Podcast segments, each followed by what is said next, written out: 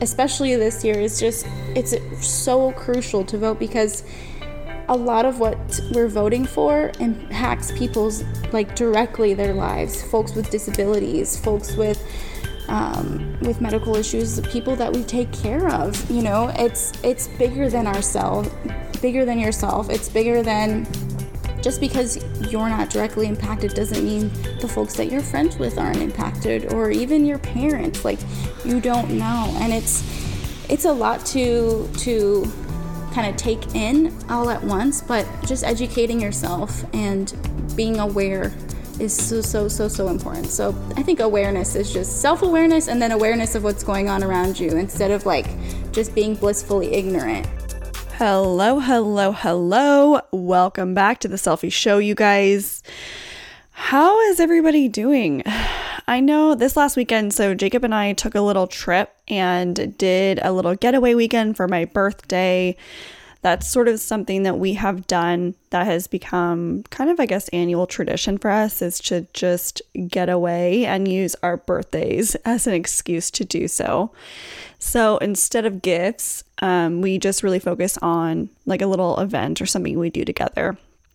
So we went up the coast the California coast.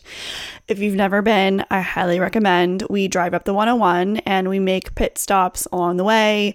And we stayed in Avila Beach. It was absolutely beautiful. And it was just sort of like a re energizing time. I feel like it's just something that we really try to focus on is just recentering, reconnecting, recharging together. Um, I didn't answer an email, which felt great. Um, I did very limited social media. I do record while I'm there just because I feel like it's fun and that's just like my creative. Like, I just love doing that for you guys, but I didn't do work while I was there, which felt really good. Um, so, anyway, we got away.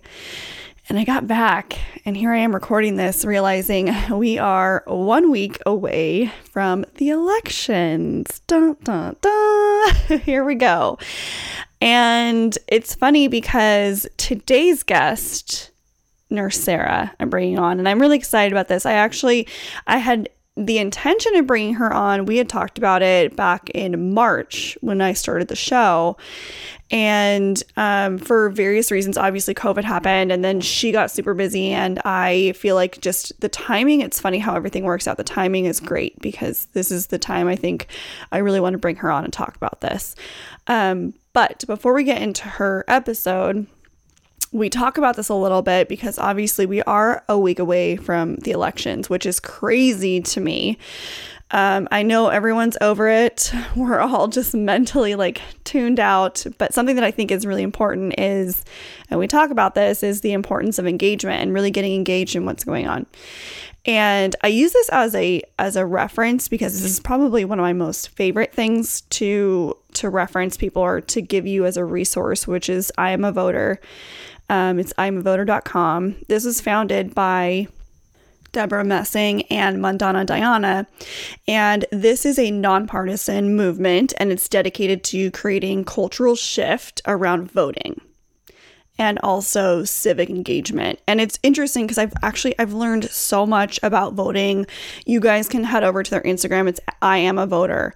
And they honestly do a lot of really great education about voting, what your vote means, how to do so you know, and they break it down by state and by county and how things work. But anyway, the long story short, too, is Jacob and I got home and we filled out our ballots and we actually took a good solid, honestly, like an hour, an hour and a half. And we went through everything. And obviously, because the national election, you know, it is what it is, you guys. It's it's the heat of the, that's the topic everyone's talking about. But I actually think it's equally as important for you to be engaged in your local elections as well. And so we went through, and what I kind of liked was we could do it from the ease of our home. In LA, we're still on lockdown. Everything you know, we're still not fully open.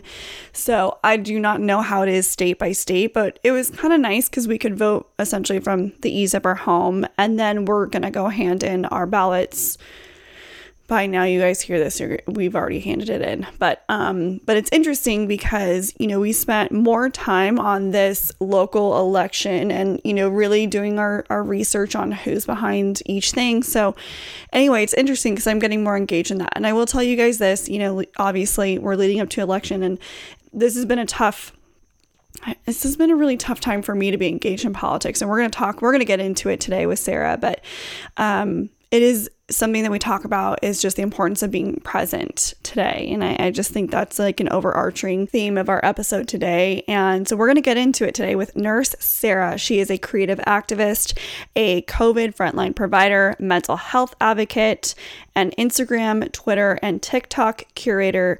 And we're really going to be talking about raising awareness today, you guys. Social injustice, getting engaged, forgiveness, activism, empathy. We're going to go all over today with this with this particular episode. I'm really excited to deep dive here. And without further ado, you guys, let's dive into the show.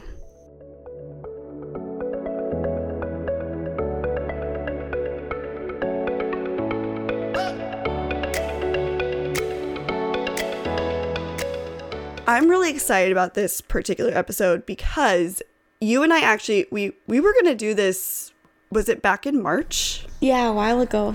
A while ago. And it's funny because before we got on here, I was actually listening back to you did not one but two episodes on the WOMED with Danny.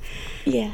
And it's funny because I'm listening back to those and I'm like, we have such a different Sarah, I feel like. like you've grown in such a way like the past couple months and I'm really fascinated by it and I think that your evolution as a nurse and also as an activist has really become like the forefront of who you are. And so I'm really excited about sort of deep diving into that today. No, I agree. It's it's been life changing um, the last eight months of my life.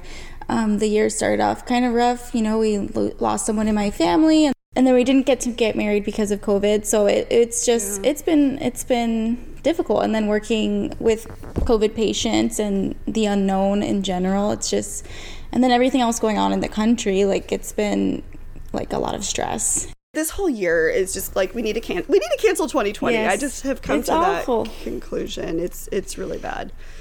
But I'm really excited to kind of deep dive into your journey today. So, um, so for people who don't know you, let's hear a little bit about your journey. Like, I'm really fascinated about how people got to where they are. So, tell us a little bit about that, your upbringing and things like that. So, I was born in New Jersey. My mom moved there um, from the Dominican Republic um, about 30 years ago, um, and they immigrated there um, started a whole new life in in New Jersey and started from scratch. My mom learned English when she was here in in the United States, and uh, wow. she met my dad at a laboratory. She worked as a laboratory tech. That was like her first job and the first thing she went to college for.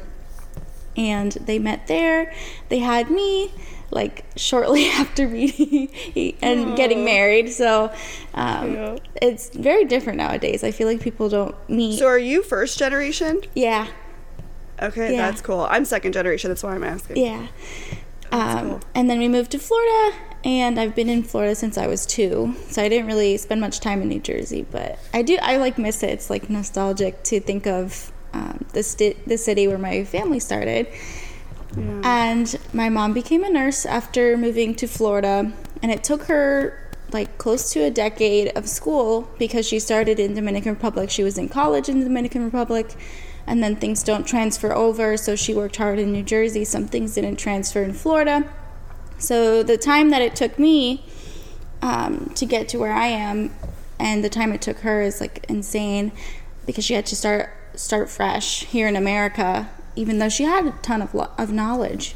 And she loves being a nurse. She's a NICU nurse like you. I was going to ask you about that. What's that like for you, like growing up being a NICU nurse daughter? Yeah, she was my inspiration to go to nursing school. And I knew that I, I wanted to go to nursing school just from like being at her graduation. That was like a defining moment for me. And just knowing her love for, for her babies and, and her work I realized it was it was really special. And that was originally what I wanted to do, but there was a hiring freeze in NICU in my area, and it was the only one in in the entire area. So I just went to adults. I was like, I need to get a job. I need to work. I need to try. And I've, I've really liked adults so far, and I think I'm to stay in adults.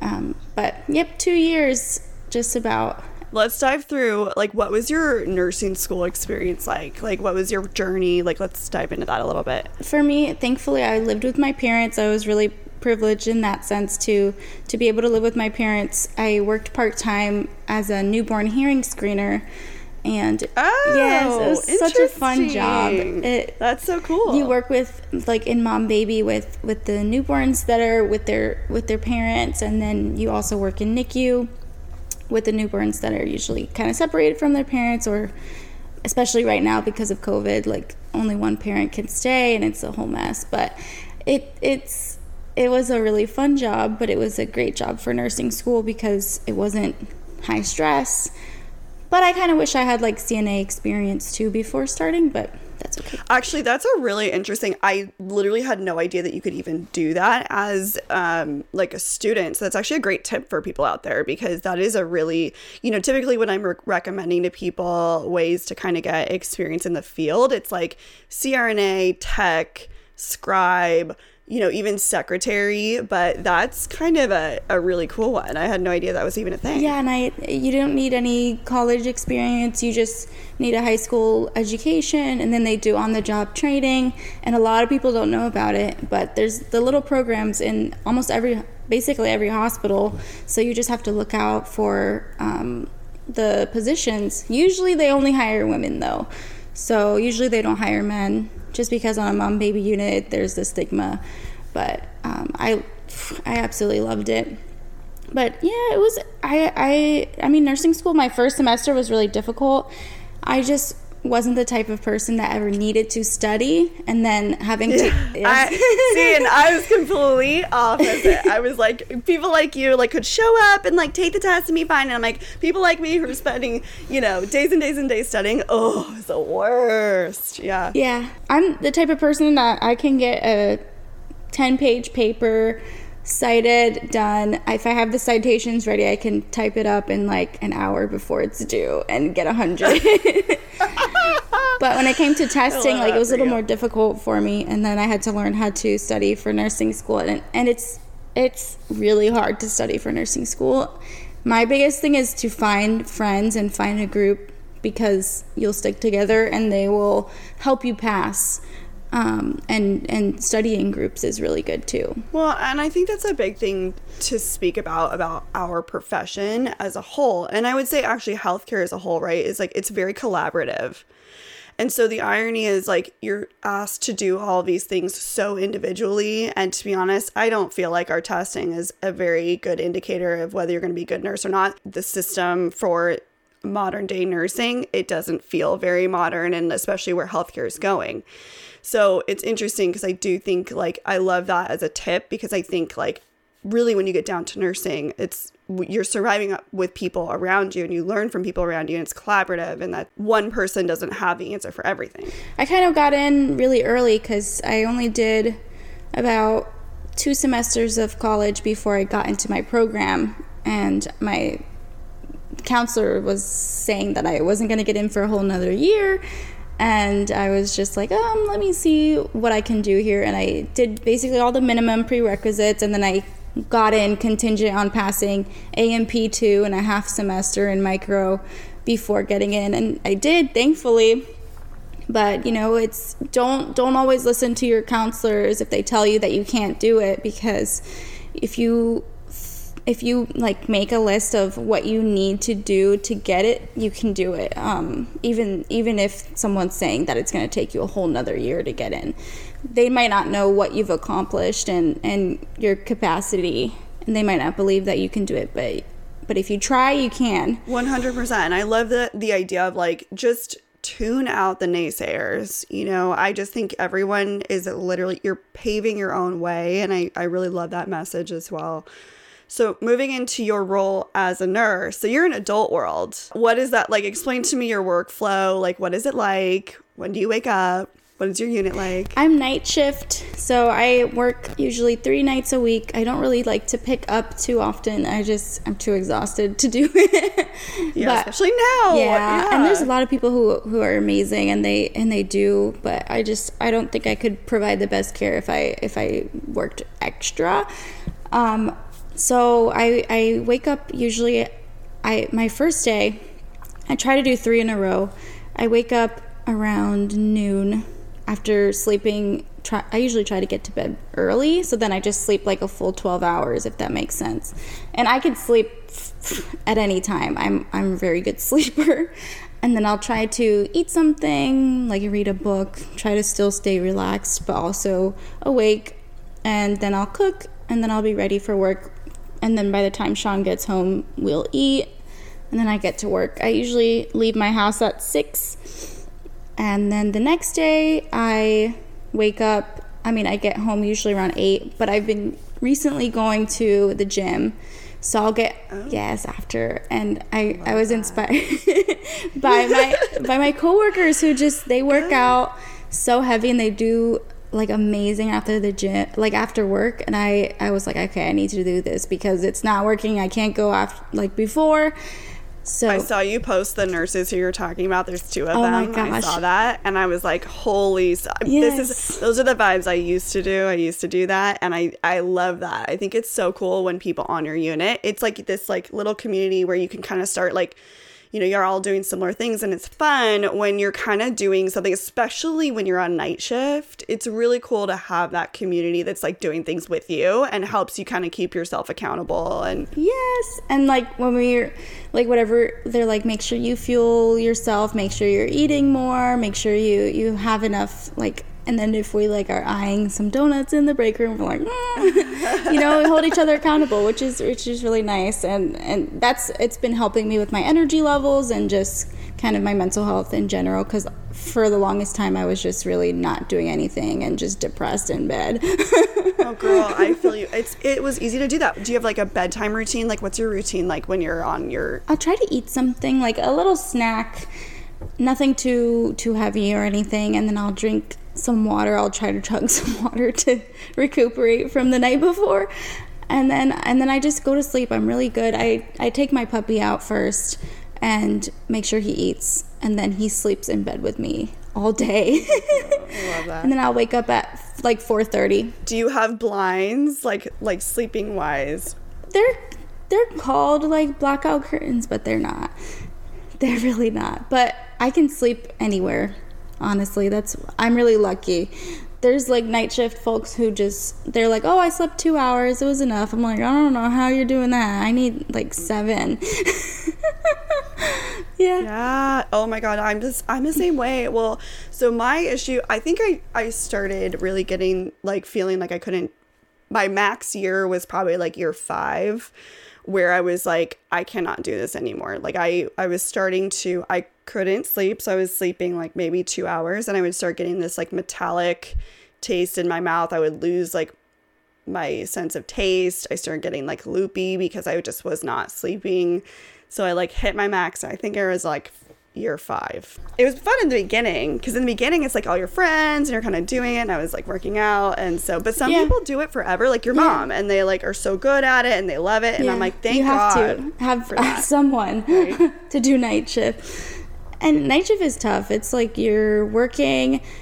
There's way less people there and you have no support and it's just the nurses basically and the CNAs and you have usually well on my hospital you have like one on-call physician but they are the ones admitting so you really don't want to call them and interrupt that process in the ER and then if there's any codes in the ER or any emergencies they're there for that and then you have like PAs and NPs who really help you with orders but other than that like you're ah, avoiding calling specialists because you don't want to wake anyone up unless you absolutely have to. So you're kind of figuring things out on your own. Well, I think it makes you resourceful as a nurse, you know, and I think that's it's actually a lot to be said for that. What it what type of unit are you working on? Like can you dive into like the patient population and you know what you see on the daily? So I was working on an obs floor before, which is observation you try to the stay is usually like less than 72 hours they either go home or they go to um, an inpatient floor where, for for further treatment. But um, I really enjoyed that for a while, and then I realized I was burnt out from it, and I was exhausted, and I wanted kind of to see my patient's story, see them progress, and just be on a higher acuity floor. Um, I learned a lot there though. So now I'm on a surgical PCU, and I really I'm really enjoying it. We get a lot of post-op patients from like colectomies, um, patients with chest tubes, people with feeding tubes. Um, it's kind of more. It's it's sometimes like your patients are like step down from the ICU if there's no beds, if that makes sense. And we get people who are ready to transition from ICU. They usually go to our floor, so it's it's a lot higher acuity, and I really like it. Um, I worked like five months on the medical PCU that was the COVID cohort unit. So I was there for a long time. Went back to my old unit on OBS and then realized I needed to make a real change. So now I'm here the last two months. And it's also half COVID cohort unit. So I see COVID mm, every every week usually, at least once a shift. That's crazy. I mean, and something that I think is a bit unique to you is you are on I would say the, the younger side. You have experience now, but on the younger side of your career and what I think is crazy is you started working as a COVID frontline provider in March.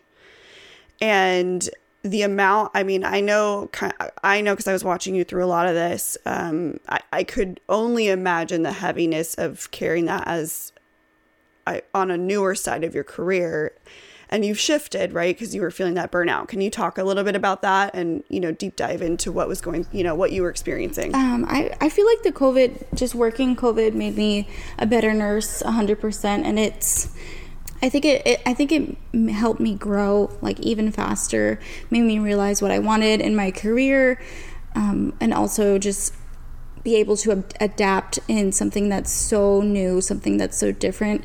And I learned a lot more about you know, respiratory illnesses and how quickly people can decline and go into respiratory distress and, and codes. And uh, the problem is with COVID is these patients are sicker than you could imagine sometimes, and they could be doing really well and then decline very rapidly within minutes to hours and you don't know which one of your patients is going to go or if m- multiple of them are going to become very sick overnight. So that gave me a lot of it like kind of adrenaline but also some anxiety and and it, it was really frustrating to to see how this virus could could uh, like attack someone's body and in the very beginning, when we didn't know how to treat it, we didn't know what the best options were, and we didn't know what it was going to throw at us, you know, it was awful because you'd have MET teams left and right, which is like rapid response, you'd have code blues. The number of times that it would go off in the whole hospital was insane. Like, it, it's just unlike anything in my first year as a nurse. And also the amount of death that we saw and that I saw. I mean, I didn't, I never saw a patient like, I only had like one code in one year. And with COVID, like the last few months, you know, it's constant. But at least like it's getting a little bit better because we're we're starting to manage symptoms better. We know what works and what's not working and we're figuring it out, but in the very beginning it was really tough. And it's I feel worse for like even newer nurses who who started like in March and having to go into nursing with that chaos on top of you know not having proper PPE in some hospitals and a lot of hospitals especially in the beginning like the cleaning process to me was just really strange. Oh yeah it's just it still is. Exactly. I'm like some of it still is crazy yeah, it can be really frustrating. And I feel like I feel like this pandemic has really brought on just a new level of burnout with everybody. I mean, I've seen nurses here on social media who've been very open about I left the bedside. I'm over it. You know, can you speak to your decision to moving units and what that was like and what you did was so important and such a great message like shift you know you have to shift if you're feeling that can you can you walk us through your decision and Yeah, so I realized that I was super anxious going into work. I realized I wasn't happy. I was going through the motions. It wasn't making me happy like just doing anything that I was doing, it just it wasn't enough and I felt like I wasn't doing enough for my patients and really the reality just was that I didn't have uh, a workplace that was what's the word? It's just where you could follow through with with what you're you're doing. So you weren't seeing your patients progress. They were going to other floors or they were going home or they were going to you know you you just didn't see what you like the effects of what you did. So i was feeling frustrated by that. Um, i wanted to learn more. I felt like i had already kind of mastered that floor. Not exactly but like i kind of knew exactly what I was going to get into every night. It was the same thing over and over again. It was a lot of admissions, a lot of transfers, um, even discharges. So it was just a lot of the routine patient care. And I mean, in the beginning, when I first worked there, it wasn't exactly like that. So it's just, it was a lot. And you have to just recognize that in yourself and, and just being when you're unhappy in that sense it's really hard to realize it because for a while I didn't realize it, but like working COVID on a different floor made me realize how burnt out I was on my actual unit because I was really happy even though I was working a lot harder. I was in full PPE every shift. I was sweating my butt off, you know. Yeah, I can only imagine. But I was so happy. And I I went back to my old unit and I realized wow, like this is such a shift. Like I would rather be working COVID on a different floor than being here. And when you walk onto your floor or you float to another floor and you are happier floating, that's when you know that there's yeah. a problem. Because we know we hate floating, but like I like I floated yeah. to the floor that yeah. I'm on now multiple times and everyone's like, You're crazy, that floor is so hard. Everyone hates that floor, like they're always short staff. I'm like, I'm gonna transfer there because I I like it. I like it a lot. I know I'm I'm weird, but I like to work hard. I love that though, and I think that's such a cool message, you know, and I'm sure I mean do you feel like part of it is i'm sure it's your crew too you love who you're working yeah. with you know and i feel like i miss i miss the people that i work with on my old floor because they were they raised me you know as a baby nurse but it was time to leave everyone and, I, and a lot of people that i first started with also left so that's kind of also the sign that it was time to go was the mass exodus yeah yeah we, i went through that also probably my three and a half years in we had a mass exodus for my first job and i have a yeah, you know, it's sometimes there's times to leave and there's also times to go back. Um, I think it's a really interesting thing to talk about these journeys because I think that's what makes it in nursing, right? It's like you can try so many different things and you can shift. And I think to really listen and tune in to what what you want as a nurse is really really important, especially with all the burnout going on right now. I was so scared to just even tell my bosses that I wanted to go. I know. But they knew that I wanted to go. They could tell because I was just I wasn't myself. I was numb for for like a couple months and it was affecting my home life too. I was like Sean was just like you look you look so sad. Like are you okay? And I was not okay. yeah. Yeah. What's it like going into work for you now? Like what's the shift been like for you? Um, I really love it. Like I will leave work sometimes and I'm just like singing and like you know what I mean? Like I'm literally I'm a very bubbly person and for some time I was not I was not bubbly. I was just a dark cloud of sadness. and now I'm just back, you know. well, and I love this I mean, I'm glad too you're talking about that. And when I another aspect of you that I I love is you're so open about mental health awareness. You know, over here on my little platform, I've talked about you know my family struggles with mental health and we opened up about my brother's bipolar and our struggles with substance abuse and my own personal anxieties and the things that I struggle with, you know, and I think something that's been awesome is you're opening up about it too and you're talking about it. Can you deep dive into that a little bit? No news here how important mental health is to me and my community here. You guys, betterhelp.com. This is the best resource I can possibly offer all of you. Whether it's individual, couple, or teenage counseling, this is the best online resource for accessible, affordable, invaluable mental health support. So, I have partnered with BetterHelp to provide a better way for you and your loved ones to get the help that you deserve. Also, not new news here, you guys. I'm using it myself. I started using this about halfway through the pandemic when I started struggling with my own deep rooted issues and anxieties and things that were popping up that I just had no idea where they were coming from. So I started using this and now I am on a bi weekly basis. And honestly, this has been one of the best things that I could offer to you. So head over to betterhelp.com forward slash cellfie to get 10% off of your first month when you sign up, you guys.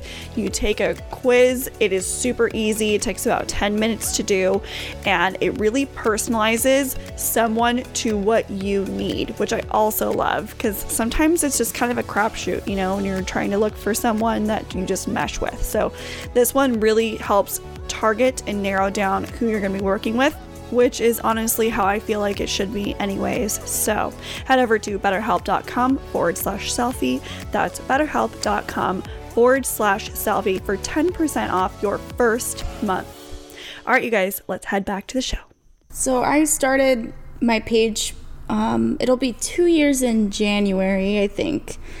Um, but really, uh, the, the first few things I talked about was how I went to therapy before starting my first nursing job and how life changing that was because I was severely anxious and I felt just down all the time. And I was also worried about how that was going to impact the way I worked as a nurse and the stress of starting a new job and going into the nursing field because it's really not cookie cutter, it's not Grey's Anatomy, it's nothing of the sort. It's it's really tough, especially when you start as a new grad, because you realize that the textbooks didn't really teach you what it is to be a real life nurse. And if you don't kind of recognize that that's okay, you're gonna like feel like an idiot. You're gonna hate yourself and you're gonna be so upset. And you're like, why did I even go to nursing school? Like, did I even learn anything? What was the point? So every time that you, you know, either make a mistake or you don't know something, you're going to beat yourself up. So I needed to find some coping mechanisms, and so I went to, to therapy before starting my first job as a nurse. And it was life changing. I was there for about four months total, I would say. And you kind of, with therapy, you kind of start doing like two times a week, and then you go to weekly, and you taper off as you go, depending on what your needs are and that's that's how it was. And and they offer you like if you want to do medication i opted out because i didn't feel like i needed it but if i did need it you know they would have told me and and but i was diagnosed with generalized anxiety disorder. So it was good to like put a name to what i was feeling all the time and kind of learning how to manage it. And and i'm so grateful for that experience. And I wanted to be open about it, so I started sharing that part of my journey. And it was sad to see so many people like say, I've been trying to do that for so long, or I've been hiding my feelings for so long, and you helped push me to go ahead and make the make the leap. Because the stigma is so strong, it's just a wall that's in front of so many people, and it's it's heartbreaking because some of the things are so simple ways you can manage your stress, your anxiety, ways to get through your depression.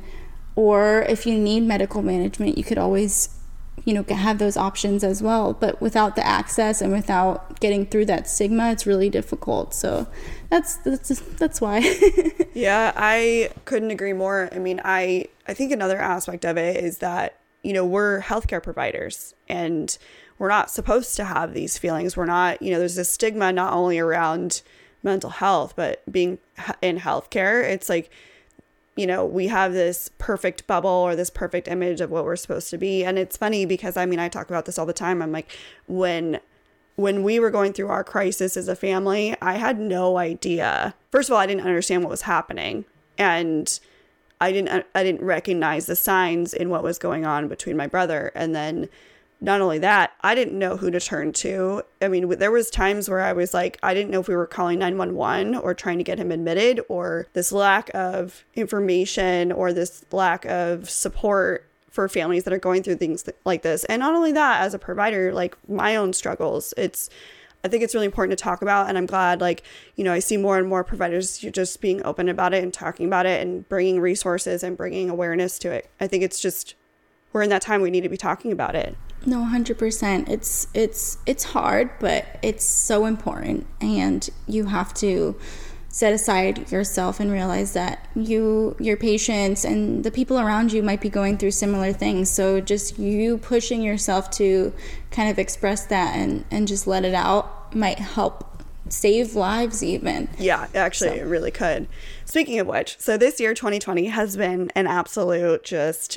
you know crazy year and what I have, I've really loved watching is this aspect of you becoming such a passionate activist. And that's a very specific definition, right? It's like you have truly taken on this role. And to give people a little context, like, where did this all start? Like, how did you really like start sinking your teeth into this? Yeah, so I mean, you could ask people that I went to high school with that you know, know me and know my story, they know that I have been passionate for a very long time. And, you know, ever since I kind of got my own political beliefs, you know, as a as a teenager, because it, it starts you can start young knowing like how your family influences you and all these different things. But really there's been so much going on in terms of police violence, and it's been happening for a very long time. There's so much injustice in this world, and you know, to not to become an adult and like not really pay attention is it's really frustrating for me to see people my age not care. People become socially conscious either early on or, after through adulthood. And for me, like just probably senior year of high school, that's when I started really to pay attention to what was going on around me. And I was very vocal about my feelings about that, and a lot of people didn't like that. And like, there's people who I went to high school with who still talk about me to this day, who are fans. I would say that in quotation marks, who look at my social media now and they still have something to say, which is really funny and like they literally like talk to my best friend from high school and they're like don't tell sarah i said this and they talk you know? And it's so funny. Yeah you're like are you kidding me? But but really like my passion for social justice it's it's been there for quite some time. Um, I've I've spoken about maternal mortality and racial disparities in healthcare from the beginning on my on my platform. You know, seeing things unfold in terms of like Black Lives Matter, all of that. It's it's been really sad to see certain aspects of it, but also really great to see people come together. And I've been really proud of that. And I feel like having a platform that I've been graced with and working hard to build it up, I think it's so, so important to use, especially my platform that reaches healthcare professionals and patients as well, to speak up and to me, speaking up is is using my voice and my platform to kind of amplify what's going on, to not allow, I guess, people who want to stay neutral to affect how I, I react to things. And I feel like sometimes I can be very reactionary. I can see something and be upset very quickly. And I've tried to try to fix that a little bit, but for the most part, I just have a really like deep passion for like social justice and speaking up and it's and it's been I think a good thing especially on my platform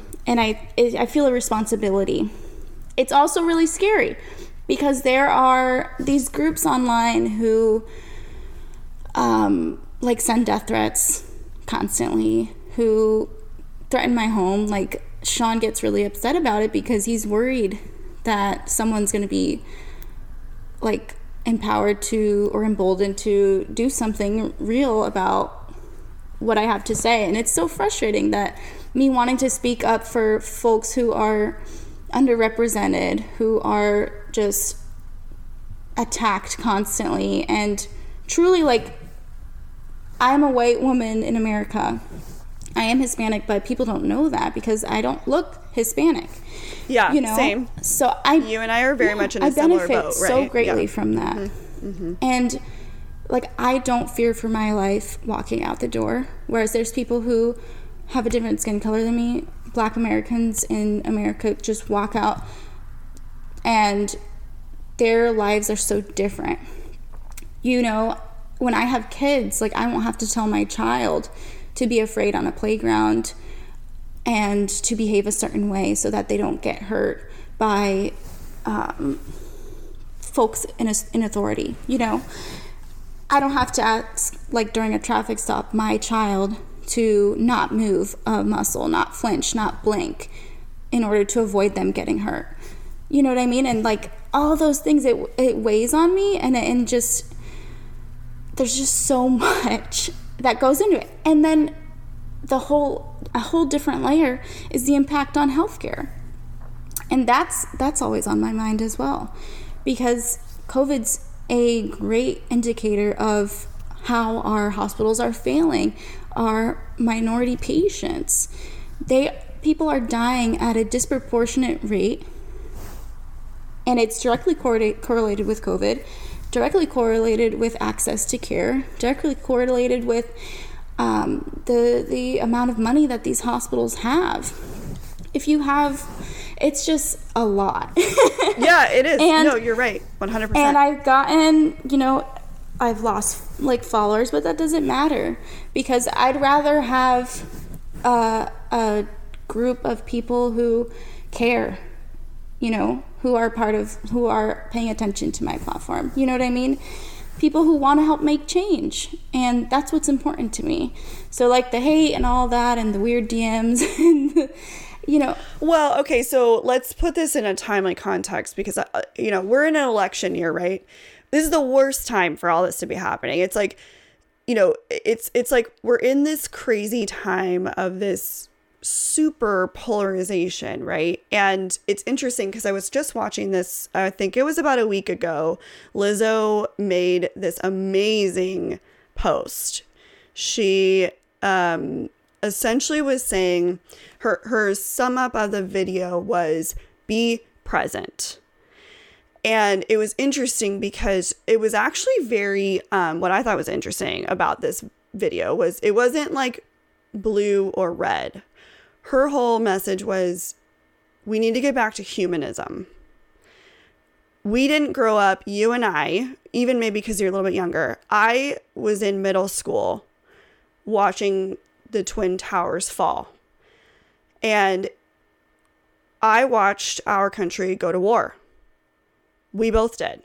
And since then, and I would agree with her, she was kind of saying in a loose terms, like, we've never really had like a good moment since. We are not, our generation has been in this constant fight or flight, and it's been heightened even more so over the last couple years. And what's hard is like for me, for example, I just guess I feel like for the past couple years, to be honest, I've kind of tuned out, right? Like I feel like I am so turned off by politics period doesn't matter what side you sit on i'm just turned off i'm like this you know this grind against each other. And it's just, I don't think it's healthy. It's not good for me. However, and something that she brought up is you need to be present. You really need to be engaged in what's going on. And this year, more than ever, I really think this is the year where we all need to come together as human beings. Like, that's more powerful to me. Humanism is more powerful than, in my opinion, than politics. Like, we really need to get back to how do we really support one each other on a human level? And you know, I hope that and I agree with you. I do think I that this is sort of like we're in the marathon of this. Like this didn't just happen. Civil unrest didn't just happen and then it's just going to die off. Like we're in a very long like this has been going on for a while and I think it still has a lot of momentum and people are still having conversations and I think I want to be in that world where we can have open conversations and people don't have to like jump down your throat and go for the jugular. It's like let's have a conversation. Let's talk about things. Let's get to the root of the problems. And I agree with you in healthcare, there are 100% there are disparities. There's I mean, I for example, I talk about this all the time. 1 in 9 babies is born prematurely, right? And a significant amount of that is African American black women. There's a huge number of our population that come prematurely. Um, the infant mortality rates. So I couldn't agree with you more. And I think the bigger picture and what I love and what I see in you is that you're trying to cultivate that culture of like, let's talk about the things that are happening. Like, let's bring awareness to it and then let's find a solution. And it's kind of, it's just, it's about paying attention to the root cause instead of focusing on, you know, the disparity itself. It's like, why? Why is this happening? And like for maternal mortality, like there's this amazing nurse who I I just idolize almost named Monica McLemore. I saw her at a women's health conference and she spoke on maternal mortality and morbidity. And she she spoke on how imagine like walking into a clinic for routine prenatal care and every picture on the wall is of a white family and a white baby. Everyone. Who, do, who checks you in? A white clerk. Who's your obstetri- obstetrician? It's another white provider. And what microaggressions do you experience while you're there? Do they say, because you're a black woman, where's the dad? You know what I mean? Like, is that gonna make sh- is that gonna make sure that you come back for prenatal care? So, those are all little things that people might not think about that impact maternal mortality. And she made the best example on Serena Williams. She has a dietitian. She is in the best shape of anyone in this country. She still suffered, almost died in childbirth. So the correlation is there, you know, it's being a black woman. She it's interesting because actually along this bloodline, just last week this happened to me. So I work at two NICUs, and um, one of which we serve an underserved population in LA area, and um, we serve a heavily Afri- African American Black um, community. And I had a mom who she had asked early on for um, an OB, a black OB, and this was a process as she was going through her um, delivery and her care and things like that. And she told me, she was like, I, I really wanted a black OB. And of course, there was no one on call. Um, she was asking for it. And initially, my gut reaction to that was honestly like, why do you care? You know, like I was like, what? I'm going to give you just as good a care as anybody else. But then it's funny because I checked myself and I was like, you know, maybe there's a lot of validity that like maybe she's really feeling like she is going to be heard from a provider who understands what she would be going through or the way she would be saying something or you know and it's interesting because my gut reaction was to be like well whatever like i'm going to give you or you, another ob could give you just as, as much care. And actually now i'm kind of like mm, you know maybe there was a lot to there was a lot of validity to what she just said. And i think hearing hearing people and understanding where they're coming from.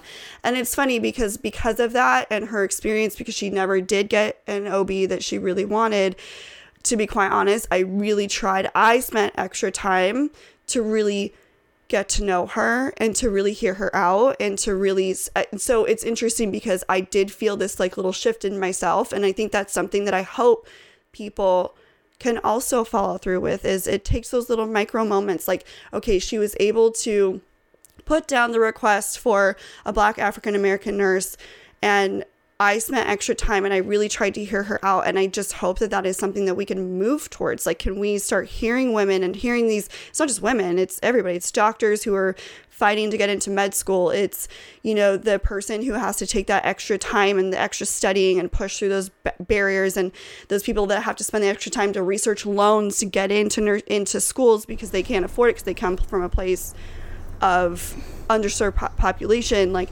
those are the considerations yeah. we have to be making instead of like immediate dismissal you know of of people's feelings just because we don't have we're not in their shoes and it, it's another thing with that is like when it comes to entrance exams like the mcat TEAS HESI they're expensive. And do they really dictate who's eligible to become a nurse?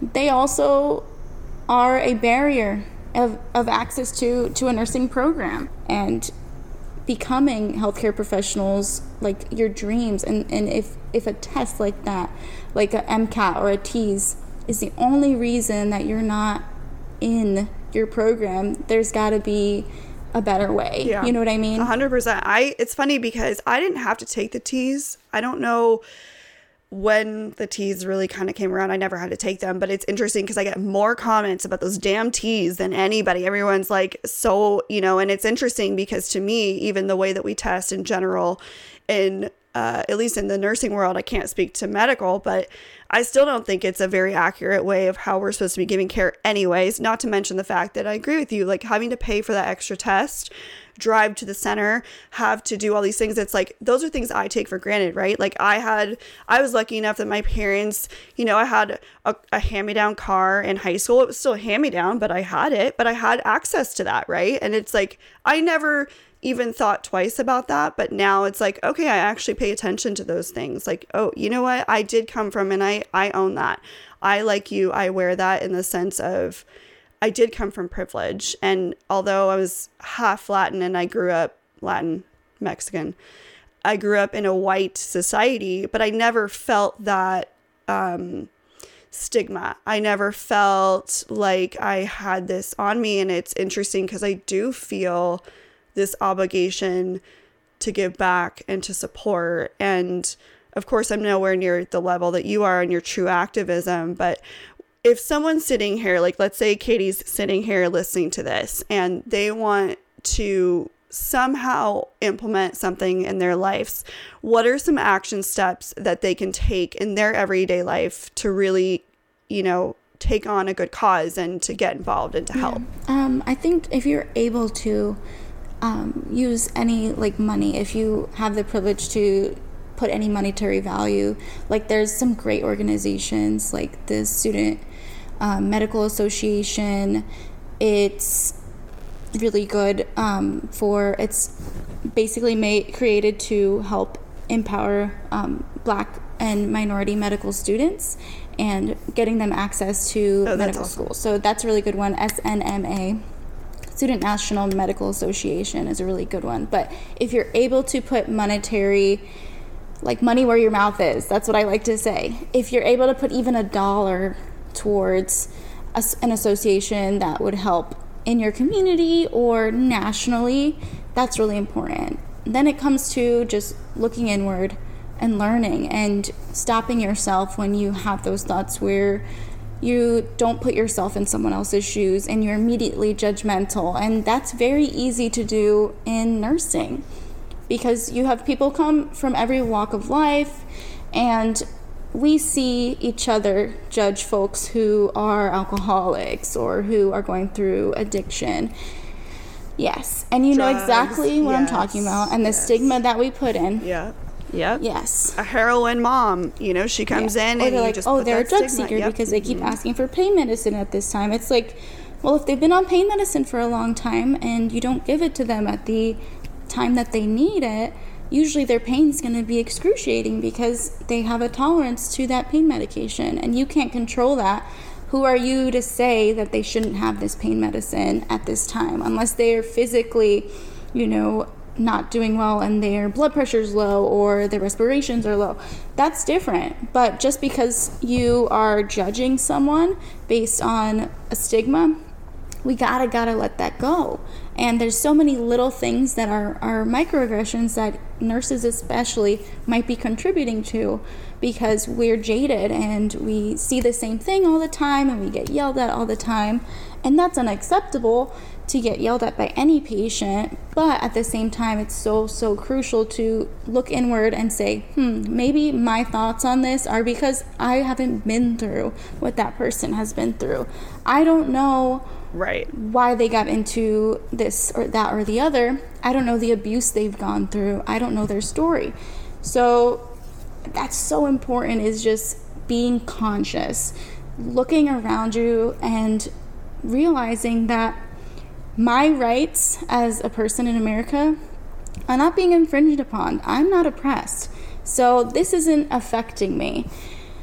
But the person that I work with who might have like underlying medical conditions and needs good health care, the Supreme Court affects them. So the way I vote affects them. It affects my patient. It affects like their insurance, like my chemo patients, like their access to care. So being someone who's advocating for like an affordable care act, medicine that that everyone has access to, that's really important. Or when it comes to just realizing that certain um, politicians or people that we elect can impact how trans folks get care or like are even oppressed and, and, and could be murdered because we don't give them the rights that they require. Like, it's just a lot. And just being aware of what's going on and how our, like, it's so hard to explain, but how the way how the way we vote impacts people other than yourself is really important and that's why just especially this year is just it's so crucial to vote because a lot of what we're voting for impacts people's like directly their lives. Folks with disabilities folks with um, with medical issues the people that we take care of you know? It's it's bigger than ourselves bigger than yourself. It's bigger than just because you're not directly impacted doesn't mean the folks that you're friends with aren't impacted or even your parents. Like you don't know. And it's it's a lot to to kind of take in all at once, but just educating yourself and being aware is so so so so important. So I think awareness is just self-awareness and then awareness of what's going on around you instead of like just being blissfully ignorant if that makes sense. Yeah, I think being present and really getting engaged right now is huge. I'll link this in the in below, but I got really interested um uh, Debra Messing, I think, and I forget the other gal's name, started an amazing organization called I Am a Voter. And I love everything about them because they're really they're really not, you know, they're very neutral in the sense of it doesn't matter who you are, but this is the year to really be present and get engaged. And they have this amazing Instagram where they help to educate educate us, you, me, our generation on a level that we understand of what it means to be a voter. When you're voting, what does it mean? They really break down each, you know, the dynamics of it, Senate versus Congress. Cause to be honest, like so many of us, I mean, I will, I'll be one to admit, like, I was I have been so disengaged. I'm just I'm so turned off by it because I think the amount of anger and frustration from both sides and just the toxic awfulness of our mass media. And it's like it just it is so distasteful to me. It's like can we i don't i truly don't understand it to the core of my being. And it's hard because i'm i am finding the ways for myself to get engaged. And i really do like that as a resource for everyone because i'm like you know, it's neutral. It's letting people just, you can kind of understand what it is, what the value of your vote is, um, the resources of where to find it. And I think that, that that's where I want to get to. Like, can we get to the human part of this? And I think being present now more than ever is so important. Really understanding exactly what you're saying, like what your vote means, where it's going to, think bigger, like how is this affecting all of us? And I hope in our generation and in our lifetime, I truly hope that we can get to a place where it's not like, who's red, who's blue. It's like, let's get back to human. let's get back to how we can help our people. And like you said like let's get to the root of this. Let's stand together. And you know i just don't think it works for our generation. I don't think the whole black the blue and red it just it doesn't it doesn't work. And i think getting really to let's get down to how we truly help people. How does legislation help people? How does activism help people? How do we get the message out there? Like that is far more important to me overall than the idea of what side are you on? Like what's right and what's wrong? What's good and what's bad? Let's let, us let us get there. And amplifying the needs of our communities, you know, and and what's directly impacting everyone and as long as we give that a voice, then hopefully the folks in power will be emboldened to make change. And as if we have a strong collective voice they just have to because it's it's it's ridiculous otherwise you know? So i want to break down the importance of this because you've been on social media and you're on all the platforms that i'm not. So i want to talk about the dynamics of this. So you're on tiktok is that correct? And then twitter Instagram. Those are kind of your main ones. So, what have these done for you in the sense of your activism? Like, walk me through this. Instagram has been really great because I have met some incredible people through it. I've met a lot of amazing friends and like yourself.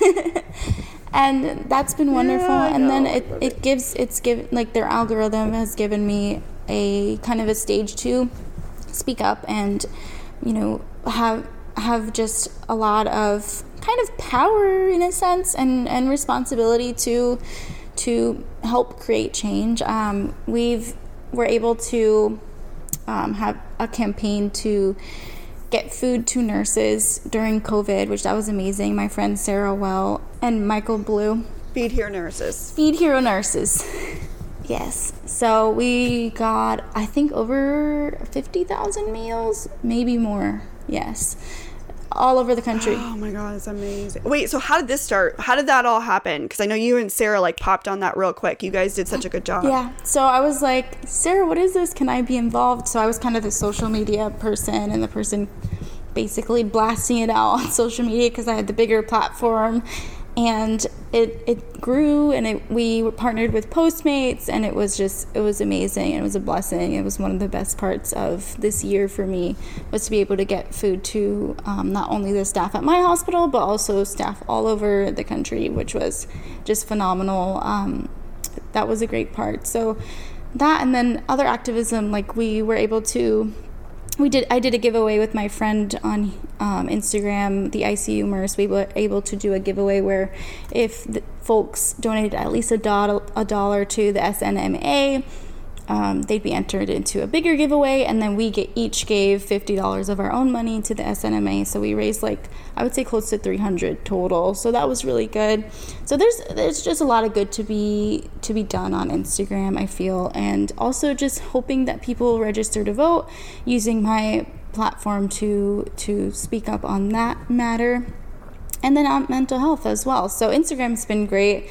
I think it's been my most steady platform and the one I post the most on and focus on. And then Twitter, Twitter is is different. You are able to engage in discourse more. You're able to just there's a whole lot of healthcare professionals on there. There's a lot of doctors who are verified on there. There's quite a few voices on there, and um, on there, I feel like I'm able to kind of speak more freely. It's a lot less cookie cutter than Instagram, I would say. Yes, but I think it's a good place for activism as well. Um, and like, there's a lot of whistleblowing on on Twitter. Um, a lot of things that are that go viral usually go viral first on Twitter. So, like that story that broke about the ICE um, facility that was allegedly doing forced hysterectomies on immigrant women. That story first broke there, um, and so that's where that first got big. So Twitter is very political, I would say, which it's hard for me to be on there because that's where a lot of the hate that I get comes from, and like a lot of like crazy people are. I was just gonna say, I feel like I steer clear of Twitter because well first of all and i'll say that's like dynamics and i think it's interesting to understand each platform because i think that's actually really important right so Instagram, I love it started in photography, right? Like Instagram really started as a photography and then it morphed Yeah. into like mommy blogger and then now finally like actual real people like healthcare providers were coming on and really like starting our force there. Twitter to me is much more I'm not much of a reader to be honest, which is why I started my my this podcast because I'm a talker, I'm an engager, like I, I like this dynamic a lot more. It's just where my my heart and soul is, but Twitter's very heated and I'm like I just I I it makes me nervous. It's like I break out in sweats when I read this. I'm like I, I don't even want to. I have to take breaks. Yeah, I'm like how do you handle this? Cuz I'm like it's But I've also learned a lot. I've learned a lot on there as well, Okay, though, is because there's just so many experts on Twitter, which is which is great. So there's full threads on really important subjects. So I think that's a great great aspect about it. But if you piss off like certain far extreme groups, then they attack you and hope to get your IP address and send you weird things. You know what I mean? So, and this is where like dabbling in like cancer culture, like cancel culture to me is like so crazy nowadays. It's like, how do you deal with this? Because I do feel like being a target of anything nowadays is so huge. I mean, cancel culture is like number one this year. And I'm like, people who, how do you deal with this? Like, I think it's important to realize like cancel culture in and of itself started a long time ago. So really it, it was initiated by folks on on Twitter who were like, you know what, we're tired of people just being insensitive all the time online. So basically it would call out like celebrities who said like some terrible things, like just blanket statements or who were saying like racial slurs, all these different things. And they were like, "Hey, it's not okay to say this." And a lot of the folks who who started that were like marginalized communities. And then in the last few years like people started paying attention to it. And they're like oh this is like cancel culture is this. But really it's more so like people being held accountable for like crappy behavior online who have who have platforms if that makes sense. Sometimes it gets to a point where it's just awful and there's people who take things way too far and they try to get access to people's like home addresses and they're awful, you know what I mean? Or they bully people off of platforms and that's that's not good either. But I think instead of like focusing it focusing in on like cancel culture as a like giving it a name, I think what's important is just everyone just being more aware of what they say and who it impacts and especially when yeah, you're 100% when you're self awareness. Yeah. a public figure. And myself like I, I try to make sure that what i'm saying isn't ableist or isn't racist or you know what i mean? And it's and it's hard to to maybe i post something and i'm like hmm maybe i said something i sh- wasn't supposed to say. And then people will say hey you're talking over this or you're doing you're doing some you're saying something that's insensitive. And then you kind of just you can take it down you know what i mean? And and acknowledge what you did wrong if that makes sense this is where it's like that fine line of like I'm always up for constructive feedback. Like you and I have had have had discussions about this, right? Like I think it's really we get into a really dangerous place where you start muting people and cancel culture because of something they said. However, what I think is really important is we need to allow for growth. We need to allow for evolution. We need to allow for learning and you know that's what personally i feel like my content is all about. It's all about all right like look like we you can ha- i think we should allow people to make a mistake and and own it and then move forward. And i just feel like we're in this dangerous place of people shutting people down so quick and being so aggressive about it. And it's like well wait a minute. Like let's get back to a constructive talk about it. Like all right like maybe i saw this and it didn't like i didn't like that like what's going on you know and you and i've had talks like that and i think it's really good. It's it makes for really good conversation and being able to grow and learn and you know especially for those who, of us who have platforms you're right it's important for us to have a good representation of humanism to be honest. I think it's humanism and you know to understand one another and to have a good set the foundation of having good conversations and we're especially in the healthcare world where we should be leading people. And there's so much going on this year right? You know i've learned so much in the past couple months which i think is great. Opened my eyes and i've had a lot of amazing conversations with my personal friends trying to support my people and really make a change in my community. And you know, and, and I talked about this early on where I felt like I don't understand racism. I really don't. Like, I just, I don't understand how someone can look at someone and say a slur or something or treat them inhumanely because literally the color of their skin it just does not register in my brain but i agree with you i and what i love about you is you're standing up for the people who have gone through that right and i think that's important for a lot of us to do and to support our people and we all bleed red like we're all blood you know what i mean like that's not a political statement that's not what i meant like literally like our like when you look at us we're all humans. We all have the same fibers. And so I I think it is important to be able to have this and you don't always have to agree with everybody, right? Like we don't have to all agree on the exact same things. A really big key point today is to have everyone really try and be engaged and to learn and to embrace one another more important now than ever. So, if you, speaking to upcoming providers or to providers in general, what piece of advice do you have for them? Give three little tips or three nuggets you could leave with them. Don't let like your mistakes, especially when you're new, get to your head and you are going to grow and it's going to take some time before you know what you're doing. that's number 1. It's going to be a while yeah. before you really feel confident and that's okay. That's normal. Um, number 2 would be to ask questions and that's kind of the safest way to be a provider whether you're a nurse whether you're a, a doctor ask questions before you do anything at all make sure you like ask someone who's more experienced than you before you do anything because you just want to make sure that you don't go in blind, if that makes sense. Um, and then three is to remember yourself and focus on you when you need it. Listen to your body and your mind and take time for you. Self care try to focus on your mental state and if there's any signs of burnout, try to get out of it. Um, if you can, and find ways, reach out to those around you um, and protect and preserve your mes- mental health because our job and our like our collective experiences in healthcare it's difficult it's not Grey's Anatomy like I said earlier it is tough, and especially now. There is so much hurt. There's um, a lot of pain that our patients are going through. A lot of them are lonely because they can't have visitors. So we we're absorbing a lot of that frustration, a lot of that anxiety, a lot of that sadness that our patients are experiencing, and it's important to um, not hold that in and to let it out when you need to and um, go to therapy. I love you.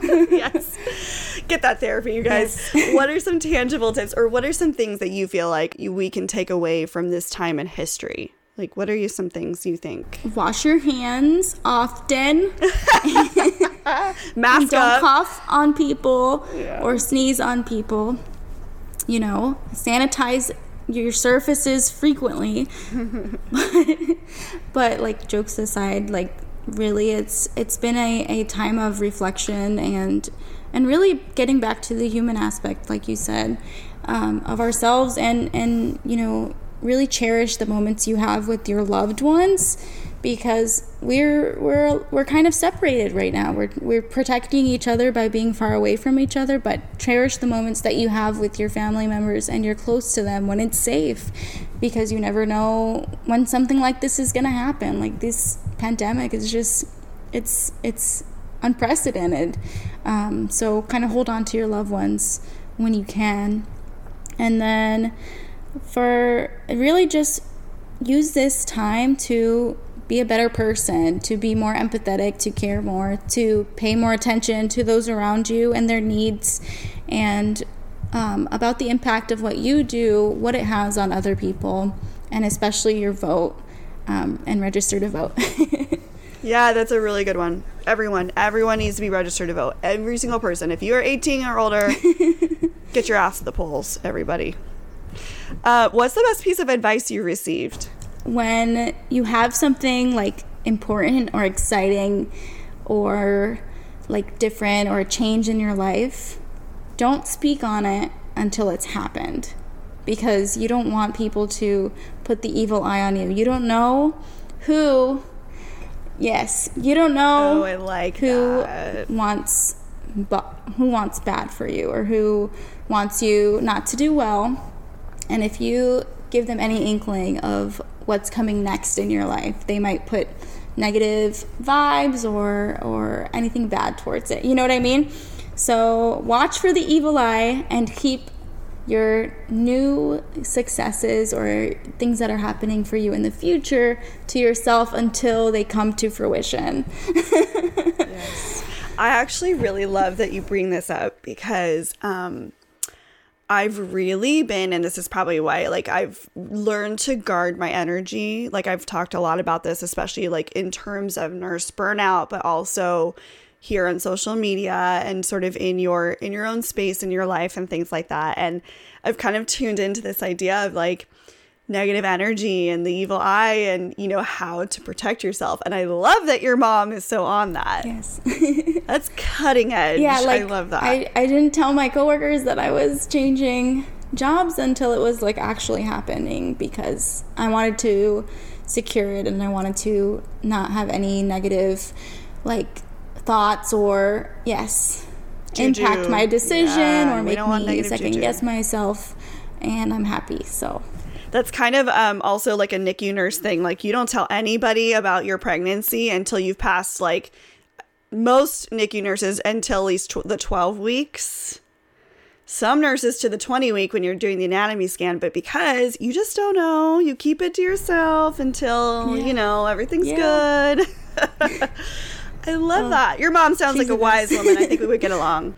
Um, okay, l- last question before we head out. Um, if you were writing an autobiography, what would the name of this Oh, chapter be for you? Um, I would say growth, honestly. I really, I like, I've changed as a person. I've grown immensely as a nurse, and um, it's been difficult, but I'm trying to kind of rise and get through it as best I can. Either crawling up the mountain or, you know, but I think growth.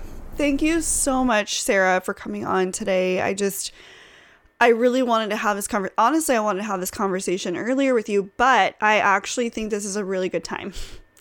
Some really good timing. I think it's weird how like the world works, and I think this is just the right time for us to be having this conversation and to be highlighting you and talking about you, the evolution that you've had over. I've known. I think I've we met maybe less than a year ago, but the evolution I've seen in your in your account and just everything that you're doing has been amazing. Um, and I'm glad for it. So it's great.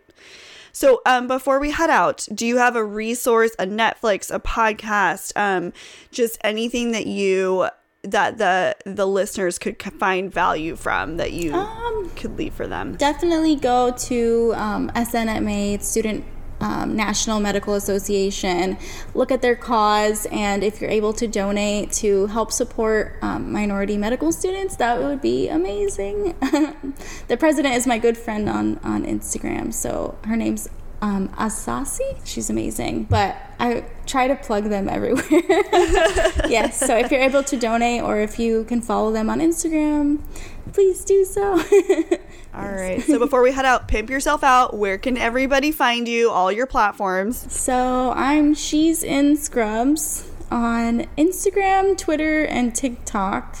And then I think if you look up She's in Scrubs on YouTube, I also have some helpful like nursing student videos there if you're interested. I haven't updated it in a while, but if you're interested. Okay. Oh, I love that. Very cool. Well, and if anybody has questions, or you know, I want you to be a great resource for everybody. So if you guys have questions, head over, send her Yes, DM, anything. Let her know what you thought of this. Let me know about your mental health, what you're doing to manage it, and talk to me. I like to talk.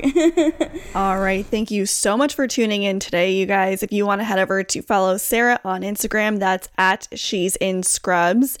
Make sure you guys are all filling out those ballots, that you have filled it out correctly, that you are getting engaged in what's going on in your local elections as well as national election as well. And if you have questions, you guys know I like directing you to the experts. So if you have questions about how to vote, what your vote means, all the above, head over to iamavoter.com. They have so many resources there for you. They break down everything so well in an, a way that I feel like our generation really needs and we get engaged with. So head over there for that. And then thank you. A huge thank you to all of you for tuning in. I just I can't tell you how thankful I am for every single one of you. It would mean the absolute world to me if you hit that subscribe button, you guys. And if you have not done so already, please head over to rate and review the show. Let me know what you thought. I love hearing your feedback. Specific. Please get specific. I love reading every single review, you guys. It just knowing what is I really am engaged with what's going on in my community. What's the pulse here? You know, how you're feeling. So definitely let me know in the rates and the reviews.